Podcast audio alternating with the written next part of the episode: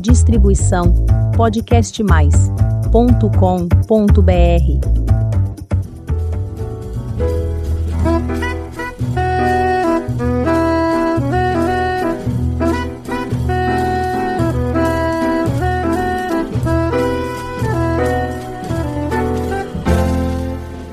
Olá, eu sou Elizabeth Junqueira do canal Avosidade.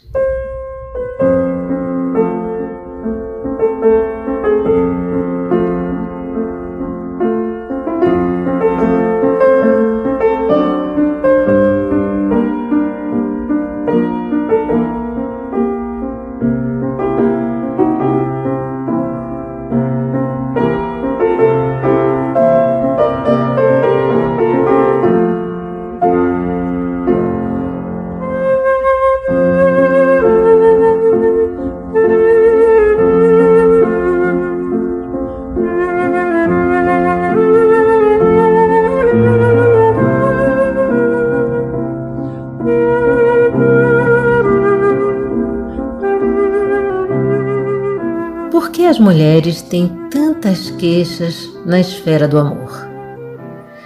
De se sentirem não amadas, de não receberem tanto afeto quanto gostariam ou simplesmente de estarem sozinhas. Porque mulheres que são avós, mães e filhas carregam tanta culpa. E as que não são, porque se sentem na obrigação de estarem disponíveis a cuidar dos demais. A nossa convidada desse episódio, a professora Valesca Zanello, nos ajuda a entender esse tema tão sensível e importante. Ela traz essas questões no seu livro Saúde Mental, Gênero e Dispositivos, Cultura e Processos de Subjetivação. Valesca Zanello é professora adjunta do Departamento de Psicologia Clínica da Universidade de Brasília. Ela tem se dedicado a estudar e compreender os processos de subjetivação. O livro é o resultado de 13 anos de pesquisa na área de saúde mental sobre a perspectiva de gênero e de mais de 20 anos de experiência como psicoterapeuta clínica. Valesca destaca: na nossa cultura, os homens aprendem a amar muitas coisas e as mulheres aprendem a amar os homens. Vamos à nossa conversa e tenho certeza que aprenderemos muito, muito com ela. Olá, Valesca, é um prazer tê-la conosco. Peço que se apresente aos nossos ouvintes. Eu sou a professora Valesca Zanello, do Departamento de Psicologia Clínica da Universidade de Brasília. Sou coordenadora do grupo Saúde Mental e Gênero no CNPq e orientadora de mestrado e doutorado no programa de pós-graduação em Psicologia Clínica e Cultura da Universidade de Brasília.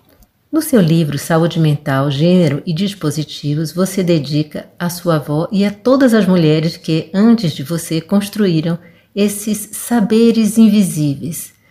Peço, por favor, que nos fale um pouco sobre esses saberes invisíveis. O que é isso? Como podemos compreender esse jeito de levar que as nossas avós tinham? Esses saberes invisíveis são estratégias que as mulheres foram obrigadas a desenvolver para sobreviver. São estratégias relacionadas ao cotidiano. Por exemplo, aquelas frases que a gente escuta da avó, da mãe, das amigas. Querida, para de brigar com teu marido. O marido tá super difícil. Tá difícil, homem. Homem é assim mesmo, deixa pra lá. Não, não conta isso do seu filho pra ele, não. Poupa. Nossa, ele tá nervoso, deixa pra lá, faz uma comidinha que ele gosta. Então, o que a gente aprende, primeiro, é abrir mão da nossa raiva as mulheres no processo de socialização em culturas sexistas, elas são amputadas dessa raiva e geralmente a não expressar o nosso mal-estar, as nossas necessidades, é, priorizando sempre o bem-estar dos outros e das relações. Não é à toa que na nossa cultura, em aspas, doença mental de mulher tem a ver com depressão e ansiedade, com implosão psíquica.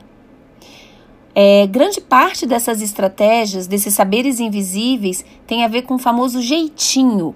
Então você não fala exatamente o que você está pensando, o que te incomodou, não diz o que você quer realmente para a relação, por exemplo, para um projeto.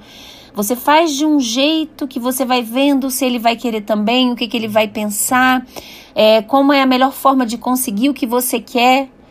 É, essas estratégias elas são passadas pela oralidade e nós mulheres passamos umas para as outras. No processo de elaboração do seu livro, você utilizou o resultado de 13 anos de pesquisa na área de saúde mental sobre a perspectiva de gênero. Como foi esse processo? Quais os principais indicadores apontados pela pesquisa sobre saúde mental? Bom, meu doutorado ele foi realizado em psicanálise e filosofia da linguagem. Eu trabalhei as funções da metáfora na clínica. Assim que eu terminei o doutorado, eu comecei a dar aula de psicanálise e de psicopatologia e supervisão também num hospital psiquiátrico. Eu já tinha aí tempo já de clínica, né? Eu me formei em 97. E uma das coisas para mim que foi ficando evidente, tanto na clínica do cotidiano quanto também do sofrimento psíquico grave, é o quanto a fala das mulheres, a queixa das mulheres aparece na esfera amorosa. Então, assim, desde falas como ah, ele me traiu, ele me abandonou, ele me trocou por outra, quanto também o sofrimento daquelas que não estão numa relação amorosa. Nossa, tem quatro anos que eu não namoro ninguém, nenhum homem se interessa por mim a não ser para fazer sexo, e a autoestima vai lá para baixo. Então, tô feia, tô gorda, tô velha. Uma queixa, uma fala completamente diferente da vivência dos homens. É, eu fiz várias pesquisas desde então, então, esses 13 anos é, foram. Fiz várias pesquisas com essa perspectiva de gênero é muito importante dizer que eu parti da psicanálise e fui para os estudos de gênero, porque eu vi que era impossível pensar saúde mental no Brasil sem qualificar pelo menos gênero e raça. São dois fatores estruturais fundamentais para a gente entender os processos de subjetivação. E se a gente pega, então, as pesquisas e as publicações que eu fiz nesses 13 anos, dá para a gente entender a construção das categorias analíticas que eu proponho no meu livro que são as categorias dos dispositivos. Em sociedades sexistas como o Brasil, tornar-se homem, tornar-se mulher é, são marcados por valores diferentes, por questões ideais diferentes. Então, para as mulheres, o dispositivo amoroso e materno, e para os homens, o dispositivo da eficácia. Isso também vai construir pontos identitários e de vulnerabilidade para quebra psíquica. Quer dizer o seguinte: que uma briga numa relação amorosa, um término amoroso, é, possivelmente vai afetar muito mais a saúde mental das mulheres. E por outro lado, o desemprego vai afetar muito mais a saúde mental dos homens. Claro que vai deixar uma mulher também numa vulnerabilidade social, mas uma mulher desempregada, ela não é menos mulher. Um homem desempregado, ele é entendido como menos homem. Ele se sente insuficientemente homem. É sobre isso que a gente precisa falar. Por que amar deixa as mulheres em posição de desvantagem? Na verdade, o amar não deixa as mulheres em posição de desvantagem, é que a forma como as mulheres aprendem a amar as deixa vulnerável. Da mesma maneira que a gente aprende comportamentos é, por uma mediação da cultura, as emocionalidades também são produzidas e conformadas numa cultura. A gente aprende a, a sentir de uma certa forma e a não sentir de outras. No caso do amor, é, essa forma de amor romântica, ela é extremamente interpelada nas mulheres por várias tecnologias de gênero que são produtos culturais que não apenas retratam as diferenças de gênero, mas incitam, criam essas próprias diferenças, então músicas, filmes, propagandas, é, e que nos ensinam uma coisa que eu acho que é fundamental, que eu aponto no meu livro, é uma frase né, que eu escrevi lá, que a ideia é a seguinte, que na nossa cultura, os homens aprendem a amar muitas coisas e as mulheres aprendem a amar os homens. A gente se torna amor centrada, de maneira que a gente acaba sendo amputada e se amputando de usufruir de outras formas de nutrição afetiva. Então já atendi muitas mulheres muito bem-sucedidas, com uma família próxima, legal, com possibilidade de curtir a vida. E que diziam assim: Nossa, tem quatro anos que ninguém se interessa por mim ou deixavam de fazer uma viagem porque não tinham um parceiro para ir junto, a não ser que fosse uma amiga. É muito importante dizer que o botãozinho de vulnerabilidade dessa forma de amor é se sentir escolhida. E eu criei uma metáfora para a gente entender isso, que é a metáfora da prateleira do amor. Igual uma prateleira do supermercado, as mulheres se subjetivam nessa prateleira. Só que essa prateleira é mediada por um ideal estético, que é branco, louro, magro e jovem. Então, quanto mais distante desse ideal, pior o lugar na prateleira, provavelmente maior o preterimento afetivo que essa mulher vai enfrentar, tanto por parte de homens brancos quanto negros. E geralmente ela vai ser vista sob a ótica da objetificação sexual e não como uma pessoa digna de ser assumida, de receber afeto, é, uma coisa importante né, da, do ser escolhida é que isso passa então a ser a chancela de sucesso na mulheridade.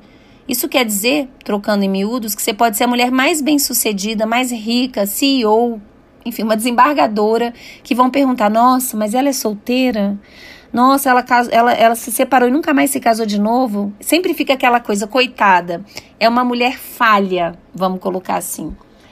É, esse botão de vulnerabilidade é extremamente perigoso e nos deixa vulnerável, inclusive, na persistência de relações abusivas. Porque uma das coisas que também a gente aprende nessa forma de amar é que depende do nosso esforço transformar o perebado em príncipe encantado. Então vamos pegar a Bela e a Fera, né? Uma menina linda que casa com o ogro e no final transforma ele num príncipe.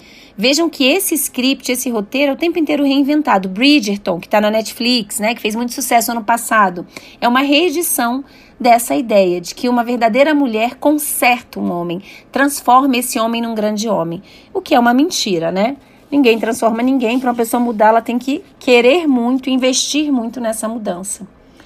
Então, esse botão de vulnerabilidade quer dizer que muitas vezes as mulheres se apaixonam não pelo homem, mas pelo apaixonamento que elas sentem, ressentem que são capazes de provocar no outro. Isso faz com que muitos perebados passem a ser vistos como príncipe encantados. Isso é muito mais uma produção desse dispositivo amoroso dessas mulheres do que do homem em si mesmo. Os homens também se sentem inseguros com os seus afetos? É, mais do que inseguro, a gente precisa pensar também a conformação das emocionalidades dos homens. Uma coisa importante, né? Eu venho estudando masculinidade nos últimos anos, me dedicando a isso porque eu vi que realmente as masculinidades estão profundamente adoecidas no nosso país. O Brasil é um dos países mais violentos em muitas esferas. Então, realmente precisamos tratar essas masculinidades, ensinar masculinidades diferentes para os nossos meninos. Mas a principal emocionalidade que é demandada para os homens é a objetificação sexual, desde que eles são pequenos. Então, geralmente o menino tem dois anos, está brincando lá no parquinho com a amiguinha, o pai fala: E aí, sua namoradinha? Pegou na mão? O menino de dois anos, gente, não tem essa capacidade de pensar em namoro. Mas ele já percebe que se ele demonstrar um certo comportamento de superioridade, de tratar a outra como coisa ou pedaço de coisa, faz ele ser mais aceito e admirado pelo pai, pelo tio, pelos seus iguais. Ele está numa casta superior. Isso é muito importante, porque uma das coisas que é mais demandada nos homens adultos brasileiros perante os pares, perante outros homens, é essa capacidade de objetificação sexual, principalmente das mulheres, mas não apenas. Então, esse é um ponto importante. Os homens também aprendem no dispositivo da eficácia que ser homem é ser bem-sucedido na virilidade laborativa, ou seja, ser um trabalhador provedor, e na virilidade sexual, ser um comedor sexual ativo. E a chancela de sucesso da virilidade sexual é quantitativa. Então, quantos comeu, é, quantas, quantas vezes ele conseguiu transar sem perder a ereção e por aí vai. Só que junto da virilidade sexual, esse mandato ativo, né, de comer muitas mulheres, vem um mandato passivo, que é uma, é uma injunção negativa, que diz o seguinte, que ele deve se fechar, fechar o ânus, porque existe um fantasma da, da homossexualidade como algo que colocaria um homem no lugar de uma mulherzinha, mas ser impenetrável não só no corpo, ser impenetrável também nos afetos. A masculinidade se constrói através de um processo de embrutecimento da relação dos homens com o próprio corpo, com os próprios afetos, com as mulheres e com os homens. Então, em geral, os homens têm mais dificuldade de assumir as suas fragilidades, porque eles aprendem uma ideia muito equivocada de que demonstrar fragilidade é uma fraqueza. O que a gente aprende, por exemplo, em psicoterapia, é que só pessoas que estão muito fortalecidas psiquicamente dão conta de bancar a sua própria fragilidade. As mulheres maduras se sentem vulneráveis nas questões amorosas? Apesar de tantas realizações conquistadas ao longo da vida, como isso acontece? Bom, como eu falei, sim. O fato de uma mulher ser madura, dela ser rica, dela ser tudo que poderia ser, digamos assim, um fator de proteção, não necessariamente leva a uma emancipação interna. Então, esse também é um grande engodo, um grande engano que eu percebo no discurso do senso comum. Claro que a independência econômica para uma mulher é um fator de proteção, no sentido de que ela tem como sair de uma relação abusiva, é mais difícil quando ela depende financeiramente, mas isso não garante. Eu já atendi muitas mulheres empoderadas, essa é uma palavra curiosa, né? Empoderada aí no sentido de que externamente ela tinha todos os signos relacionados a poder, porém completamente dependente amorosamente, ou seja, funcionando completamente no dispositivo amoroso. A gente precisa pensar em políticas de emancipação que passam não só por esse empoderamento de questões aí externas, né? Por exemplo, acesso ao trabalho, um salário digno, é, creche para os filhos, mas a gente precisa também pensar, e aqui a psicologia tem um papel fundamental, é, em políticas de emancipação, construir outros lugares, outros pontos identitários para as mulheres, fora do dispositivo amoroso e materno. Eu tenho trabalhado nisso nos últimos dois anos, estou é, criando agora um baralho, que eu espero que fique pronto ainda esse ano, para trabalhar com adolescentes, né, exatamente para refletir, desnaturalizar esses dispositivos Estou fazendo também um livro em quadrinhos, traduzindo as ideias do meu livro, do Saúde Mental, Gênero e Dispositivos, para uma linguagem pictórica. Sabe aquela velha ideia? Vou desenhar para minha amiga? É mais ou menos isso. Ou seja, com situações que eu escutei muito né, nesses 25 anos de psicologia clínica, para ajudar as mulheres a enxergar, a nomear e a elaborar essas questões. Explica para gente interseccionalidades, como diferentes marcadores sociais de gênero, raça, classe, sexualidade, entre tantos outros, interagem entre si, influenciando o jeito, a forma que vivemos e experimentamos a vida em sociedade. As interseccionalidades, né, principalmente com raça e classe social, é, são bem importantes. Uma coisa que eu preciso destacar, também é um equívoco muito comum, é se acreditar que subverter a orientação sexual subverte os dispositivos de gênero. Que meu grupo, as pesquisas que a gente tem feito, tem demonstrado é que não. Por exemplo, o mundo gay é profundamente misógino. Os homens gays reproduzem a misoginia que eles aprendem no tornar-se homem. Tanto é que se reproduz uma hierarquia onde quem é entendido como inferior são os gays afeminados, que eles chamam de POC, é, de mulherzinha, ou seja, que performam aquilo que é considerado feminilidade. No caso das mulheres lésbicas, o fato de se relacionar com uma outra mulher traz outras questões para o dispositivo amoroso, mas não as livra do dispositivo amoroso. Qual seria essa diferença? É que nas relações heterossexuais as mulheres se tornam autocentradas, né? Como eu falei aquela frase, os homens aprendem a amar muitas coisas e as mulheres aprendem a amar os homens. Mas os homens são totalmente autocentrados. Então, enquanto os homens cuidam da vida deles, a gente cuida deles, por eles e para eles. Geralmente as relações heterossexuais são profundamente assimétricas. A gente dá 100 e recebe 10. E quem de nós recebe 15, a gente acha que já tirou a sorte grande. É impressionante como as mulheres brasileiras são mal acostumadas a receber migalhas.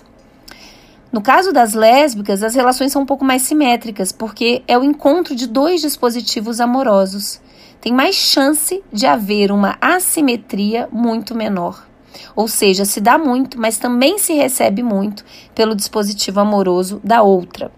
Bem, peço que nos dê as suas considerações sobre essa questão tão antiga e complexa. Compreender a si mesmo, compreender o outro e tentar viver em harmonia. Isso é possível?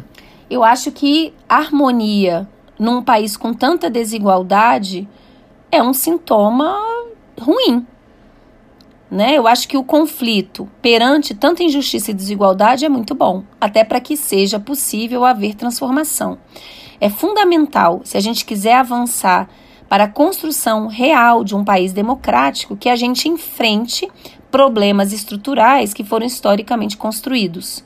E esses problemas são sexismo, racismo e classe social. Isso é fundamental. O letramento de gênero e letramento de raça tem que ser um projeto político, de políticas públicas, existentes já dentro das escolas.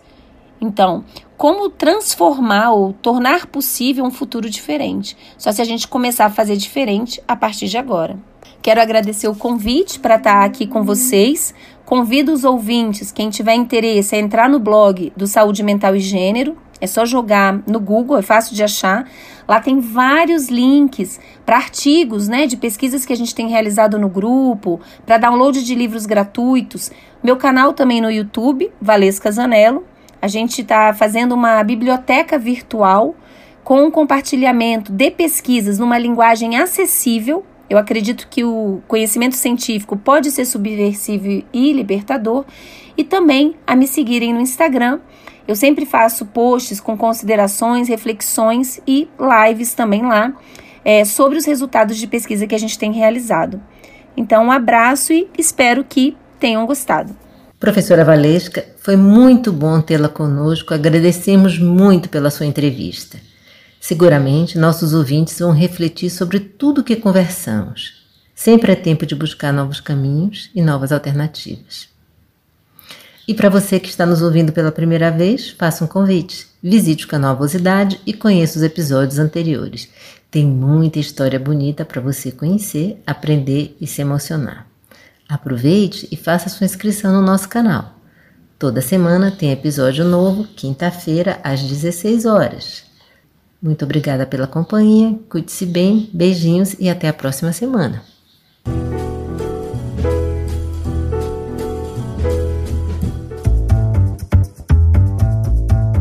Distribuição podcastmais.com.br